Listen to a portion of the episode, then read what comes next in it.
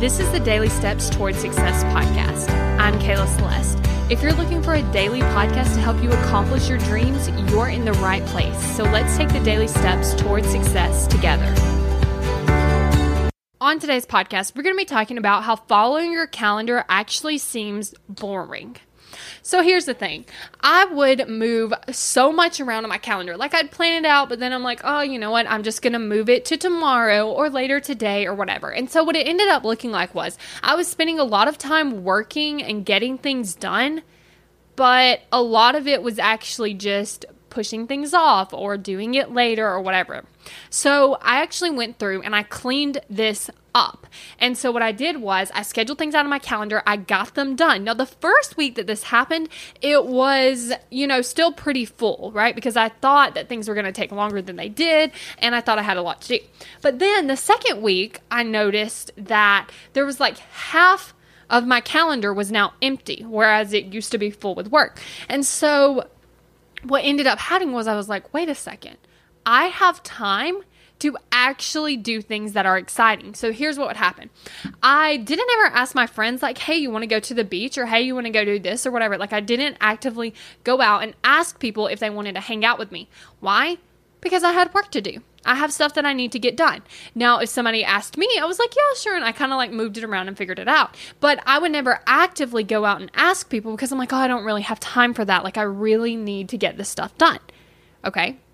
So I want you to think about my friendships. Like, they weren't really that great, right? Because I'm like never seeing anybody because I'm working all the time.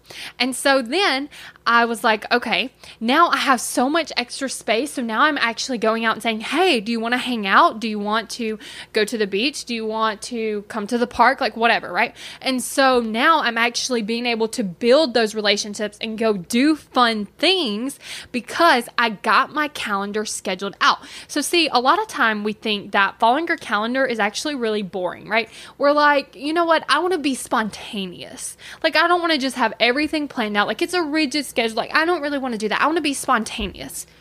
But then we never get to do spontaneous things. Like we're sitting around just working all the time because we don't manage our brain to manage our calendar.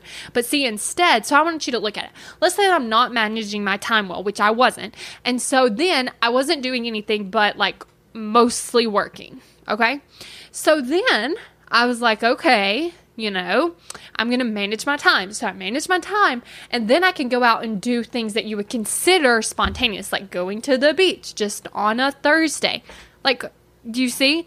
And so it's really interesting to me how our brain kind of plays this trick where it's like, oh, following your calendar is boring. Well, following my calendar for me has made my life more exciting. And so, if you're interested in getting help with this, because trust me, it can be hard to do on your own, then I want you to sign up for your free call at successbykayla.com. I'll tell you all about my coaching program, and you can see if you're a great fit to start working together so that we can get a hold of your time so that you're taking action toward your goals and you have time to do things that are more exciting. Thank you for listening to the Daily Steps Towards Success podcast. Make sure you tune in tomorrow. After all, we're in this together, one step at a time.